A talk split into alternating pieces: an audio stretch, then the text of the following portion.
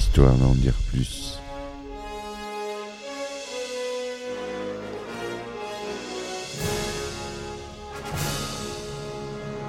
Eh ben attendez, on est en France. Allez, cul sec.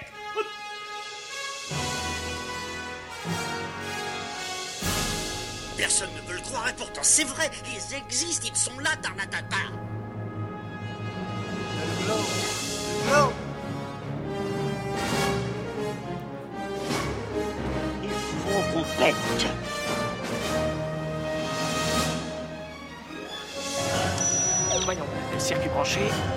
Convecteur temporel temporisé. Bonjour, bienvenue sur Histoire d'en plus. Aujourd'hui, on s'attaque au monde de Ghibli, les studios Ghibli avec un des plus grands films, celui qui a fait connaître les studios Ghibli à l'international, toujours de monsieur Hayao Miyazaki, c'est Princesse Mononoke. Allez, on y va.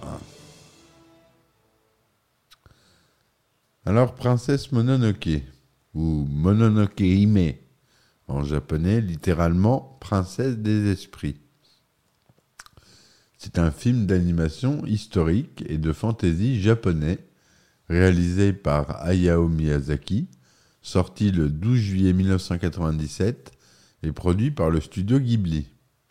L'intrigue, qui se déroule à l'époque Muromachi, raconte l'histoire d'Ashitaka, un jeune archer Emishi, entraîné malgré lui au milieu d'une guerre opposant d'un côté San, la princesse Mononoke, et la forêt fantastique dans laquelle elle a été élevée, et de l'autre Dame Eboshi et son village des forges, dépendant de l'exploitation des ressources alentours. Son scénario, inscrit dans un univers animiste et empreint de références shintoïstes, conjugue des thématiques multiples portées par des personnages dont toute dimension manichéenne est exclue.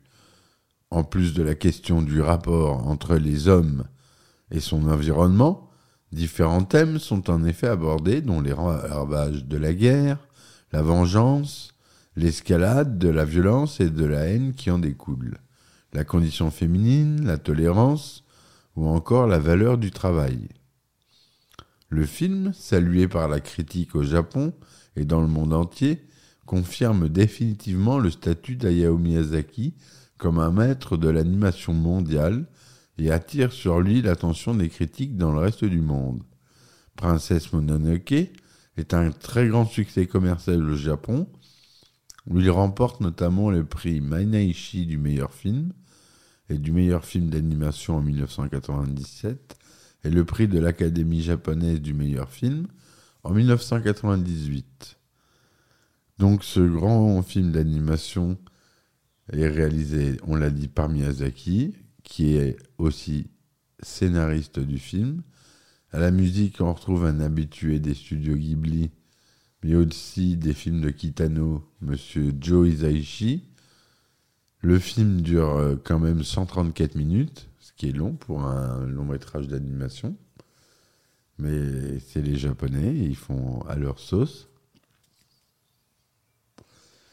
Donc le synopsis.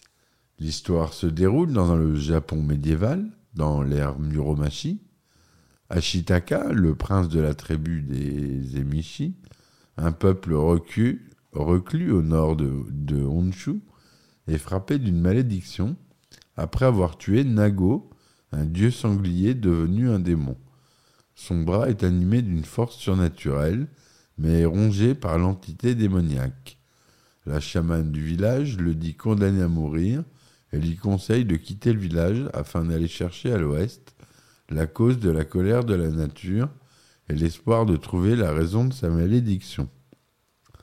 Sur le chemin, Ashitaka sauve Jiko au détour d'un coup de main de la guerre civile qui ravage le pays. Moine vagabond très désireux de lui montrer sa gratitude, ce dernier conseille à Ashitaka de se rendre dans la forêt où vivent les esprits de la forêt. Animaux gigantesques et doués de parole. Ashitaka découvre ensuite deux hommes originaires du village des Forges, dirigés par Dame Boshi, Ils ont été blessés lors d'une attaque menée par la déesse louve Moro, qui a elle-même été blessée par Dame Boshi. Ashitaka aperçoit peu après San, la princesse Mononoke, une humaine élevée par Moro. Ashitaka ramène les deux hommes jusqu'au village des Forges et est chaleureusement accueilli par les femmes du village. Il rencontre Dame Boshi, issue de la noblesse, et qui a pourtant décidé de sauver des femmes de leur ancienne condition, à une époque où les droits humains comme animaux n'étaient pas de mise. Femme forte, elle recueille tous les indigents, tels des lépreux à qui elle confie la tâche délicate de maintenir et améliorer l'artillerie du village. En effet, les habitants tirent leur subsistance du sol de la forêt et produisent du fer afin de pouvoir acheter vivres et autres nécessités loin de chez eux. Mais ils doivent déforester pour pouvoir accéder aux minerais, ce qui excède et enrage les dieux de la forêt. Les lépreux fabriquent donc des armes à feu pour lutter contre les esprits de la forêt. Ashitaka apprend ainsi que le Dameboshi, qui a tiré sur Nago, est responsable de la corruption l'ayant transformé en démon.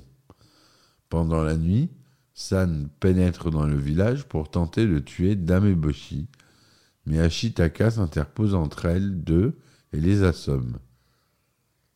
Elle quitte ensuite le village en emportant San, mais est touchée par une balle en partant. Quand San se réveille, elle s'apprête à tuer un Ashitaka affaibli, mais déconcertée quand celui-ci lui dit qu'elle est jolie. Elle se décide ensuite à lui faire confiance quand, après l'avoir déposé sur l'îlot central de l'étang de l'esprit de la forêt, le dieu cerf soigne la blessure du garçon. Dame et Boshi et les villageois repoussent une attaque des samouraïs du seigneur Asano qui cherche à s'emparer du village et des armes qui y sont produites. Dame Boshi rencontre ensuite Jiko, qui travaille en réalité pour l'empereur et a été chargé de lui ramener la tête du dieu cerf, censé accorder l'immortalité. Tous deux décident de s'allier dans cette tâche. Les sangliers, dirigés par Okoto, le dieu sanglier de l'île sud, attaquent les forces de Jiko et de Dame Boshi pour sauver la forêt. Mais ils sont décimés. Okoto est gravement blessé et San l'emmène jusqu'au dieu cerf pour qu'il le guérisse. Mais le vieux sanglier commence déjà à être corrompu et à se transformer en, démon comme Nago. San essaie alors de le arrêter, aidé par Ashitaka et Moro, alors que Jiko et Dame Boshi les suivent. Le dieu cerf arrive et libère Okoto de sa corruption, le privant ainsi que Moro de sa vie. Dame Boshi le décapite peu après d'une balle d'arquebuse.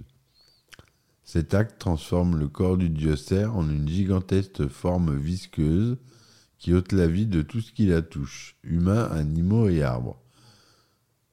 Moreau, dans un dernier sursaut, se venge et arrache un bras à Dame Boshi. Jiko s'empare alors de la tête du dieu cerf et l'emporte avec ses hommes, alors que le corps de celui-ci, métamorphosé, submerge rapidement la quasité, la totalité de la forêt. Après une course-poursuite avec Jiko et ses hommes, Ashitaka et San parviennent à récupérer la tête du dieu cerf et à lui restituer. Ce dernier guérit alors, alors la forêt complètement dévastée, ainsi qu'Ashitaka. San, bien que très attaché à Ashitaka, ne peut pardonner aux humains et choisit de rester dans la forêt. Ashitaka décide d'aller vivre au village des forges, d'où il pourra souvent aller voir San. Dame en reconnaissance de leurs actions, s'engagent à repartir à zéro pour que son village cohabite davantage en harmonie avec la forêt, tandis que Jiko, fataliste, pense à prendre sa retraite. Voilà pour ce qui est euh, de l'histoire du film. Très beau film avec euh, de l'action, euh, une histoire un peu d'amour, Bon, qui se développe pas, hein, mais euh, il y a des prémices. Donc Hayao Miyazaki qui euh, a plusieurs casquettes, il est à la réalisation au scénario et au montage, enfin aidé par Takeshi Seyama pour le montage. Mais pour le scénario, l'adaptation et l'histoire eh sont bien de lui. On a dit Joe Hisaishi pour la musique. Le budget de 2 milliards 350 millions d'yens, environ 18 millions de dollars. La langue originale est bien sûr le japonais, puisque c'est produit au Japon. C'est en couleur, 1,85e, son Dolby Digital, 35 mm. C'est sorti au Japon le 12 juillet 1997 et presque trois ans plus tard, en France, le 12 janvier 2000. Et le Canada l'a connu avant nous, puisqu'ils l'ont eu le 26 novembre 1999. Il était interdit au moins de 13 ans aux États-Unis, interdit au moins de 12 ans en France et au moins de 14 ans au Canada. Des thèmes et des dessins proches de Princesse Mononoke sont présents dans le manga Shuna Notabe, le voyage de Shuna, écrit par Hayao Miyazaki en 1983. Comme le caractère droit des héros, l'apparence de Yakuru, qui est un Kobe, ou la forêt primitive. C'est une visite dans l'ancienne forêt de Yakushima qui a donné l'inspiration à Miyazaki pour la forme finale du projet. L'histoire et les personnages ayant avant cela changé plusieurs fois lors de l'étape de préparation du film qui a duré trois ans. À l'origine, Hayao Miyazaki avait un autre projet en tête. Il avait écrit un scénario faisant écho au conte de fées La Belle et la Bête et reprenant des éléments du folklore japonais. Mais à la suite de cela, les studios Disney réalisèrent un dessin animé sur le même sujet. Miyazaki renonça donc à ce projet et s'inspira de la bête de son scénario d'origine pour créer deux nouvelles créatures, à savoir Totoro et le chat bus, que l'on retrouve dans le film Mon voisin Totoro. On connaît tous ces personnages, surtout Totoro, Gros Nounours. Ne voulant pas faire de recyclage d'idées, le réalisateur japonais décida de retravailler son scénario et de le transformer en un projet bien plus ambitieux, autrement dit Princesse Mononoke. Hayao Miyazaki s'est inspiré du maître de sabre et de calligraphie, Akeji Sumiyoshi, qui a redécouvert et remis au jour le terme médiéval Mononoke, l'esprit des choses. Sa première exposition à Tokyo en 1970 s'intitulait Mononoke. Les paysages du film ont été inspirés par la forêt de Yakushima et les montagnes du Shirakami Sanchi. La complexité et la, profondeur des personnages les rendent atypiques vis-à-vis des offres précédentes Princesse Mononoke. Il figure parmi les créations de Hayao Miyazaki, ayant la lecture à la fois la plus complexe, la plus sombre et la plus riche. Miyazaki dit d'Ashitaka qu'il ne voulait pas en faire un héros typique. Ashitaka n'est pas un garçon gai et insouciant, c'est un garçon mélancolique qui a une destinée. Je suis moi-même un peu comme cela, mais jusqu'ici, je n'avais pas fait d'histoire avec ce genre de personnage. Ashitaka a été maudit pour une raison absurde. Bien sûr, il a fait quelque chose qu'il n'aurait pas dû. Il a tué le Tataligami, mais il avait une raison suffisante de le faire du point de vue des humains. Néanmoins, il est affligé d'une malédiction mortelle. Je pense que c'est semblable aux vies actuelles des gens. Je pense que c'est une chose très absurde qu'il fait partie de la vie elle-même. Le personnage de San est à l'image d'Ashitaka, une princesse atypique, en étant abandonnée par ses parents humains et recueillie par les loups. Miyazaki en fait une héroïne sauvage, presque effrayante, puisque sa première apparition est lorsque Ashitaka l'aperçoit avec du sang plein le visage. Son nom, qui lui a été donné par sa mère adoptive, signifie trois en japonais, San. Ich-Ni-San. Elle s'appelle ainsi car aux Moreau, San est le troisième petit de sa portée. Elle devient importante puisque le héros tombe plus ou moins explicitement amoureux d'elle, mais son dégoût envers les humains donne à réfléchir sur l'état de conscience écologique de l'homme. Elle lui donne ainsi une place plus précise dans la réflexion de l'œuvre. Miyazaki a également déclaré que Dame Eboshi devait avoir eu un passé traumatisant, bien que ce ne soit pas mentionné dans l'animé. Elle a une forte personnalité, elle est sûre d'elle, comme l'on montre le fait qu'elle laisse Ashitaka vaquer à sa guise dans le village, malgré ses motivations peu claires. Elle ne reconnaît également pas de vassalité vis-à-vis de la cour de l'empereur ou des daimyo, en particulier le seigneur Asano, et affiche une attitude tranchée, presque belliqueuse mais pragmatique, peu habituelle pour des femmes japonaises d'alors, allant jusqu'au sacrifice des siens ou d'elles-mêmes, pourvu que ses rêves ou ses compromis et surtout son lot d'équité demeurent. En créant le lien de Jiobu, Miyazaki hésitait à en faire un espion de l'empereur, un ninja, un membre d'un groupe religieux ou simplement quelqu'un de bien. Il a finalement décidé de mélanger tous ces éléments pour ce personnage. Pour ce qui est de l'animation, la plus grande partie des images de l'histoire a été dessinée au dessin traditionnel, mais l'infographie a été utilisée pour quelques scènes, notamment celle où le bras d'Ashitaka le possède et les scènes montrant des vers démoniaques qui mêlent infographie et dessin traditionnel. Miyazaki a personnellement vérifié chacun des 144 000 cellulos de l'animé et en a redessiné environ 80 000. Vous vous rendez compte? C'est lui qui est à l'origine quasiment tout seul de 80% du film, de ce qu'on voit à l'écran. Il avait des animateurs, euh, les studios Ghibli, c'est je ne sais plus combien de personnes. J'ai visité le musée à Tokyo, mais pas les studios. On ne peut pas les visiter, malheureusement, je ne sais pas combien ils sont dedans. Mais il a redessiné plus de 80 000 cellulos. Les cellulos, c'est euh, des feuilles transparentes sur lesquelles sont peints les personnages qu'on anime, qu'on dépose sur un fond qui est le décor. Voilà. Donc ça, c'est pour ce qui est de l'animation. Ensuite, on va parler quand même de l'accueil critique de Princesse Mononoke. Les critiques ont été globalement très positives à l'égard du dessin animé, non seulement au Japon, mais aussi dans le reste du monde, où le film contribue fortement à attirer l'attention sur la qualité de l'animation japonaise. Au Japon, le film est un succès auprès de la critique et vaut à Miyazaki d'être comparé à un Kurosawa moderne.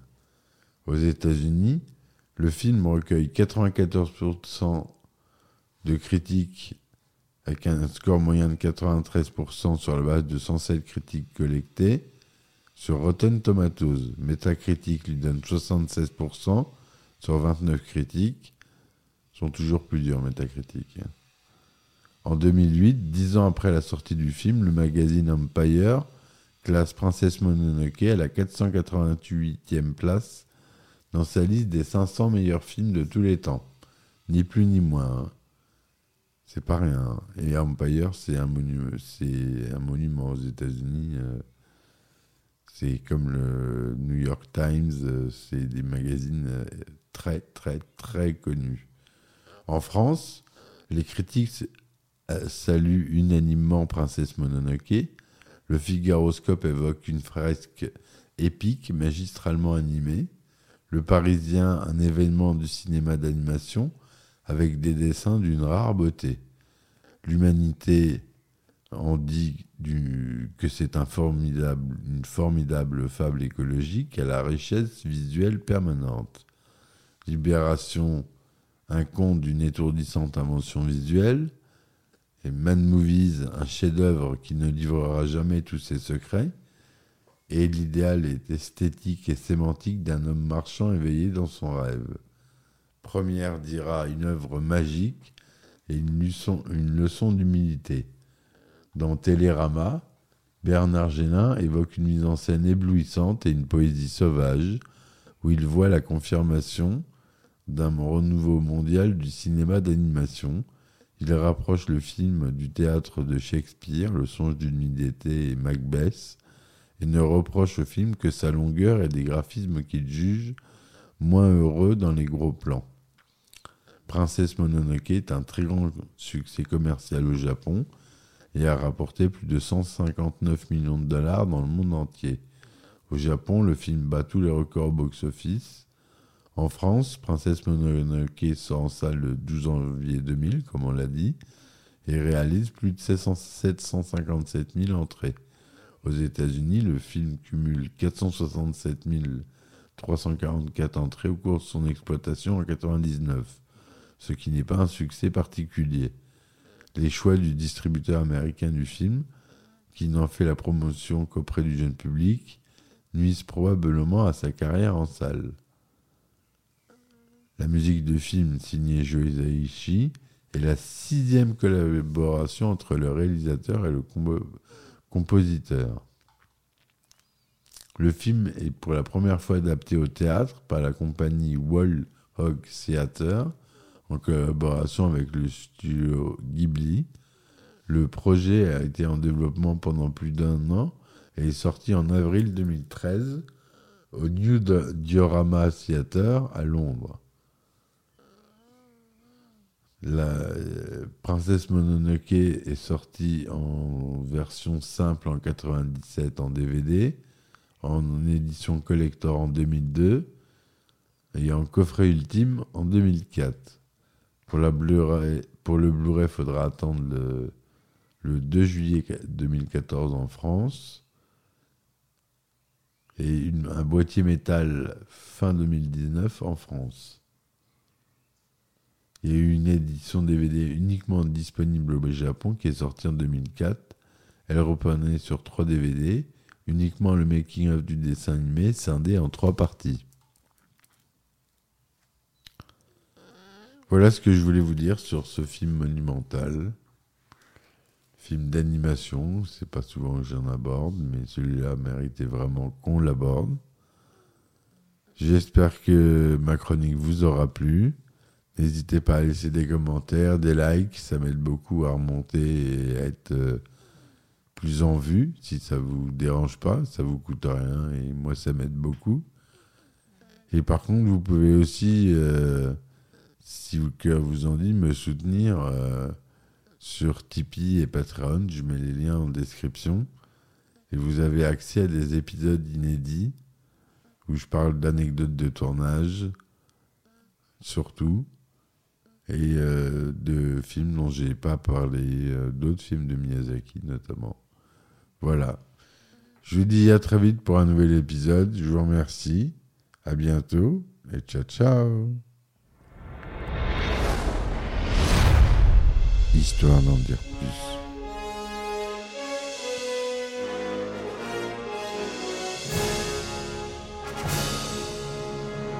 Eh ben attendez, on est en France. Allez, cul sec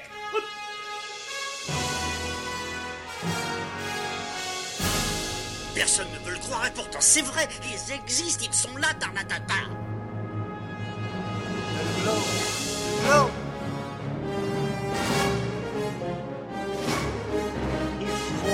Pète.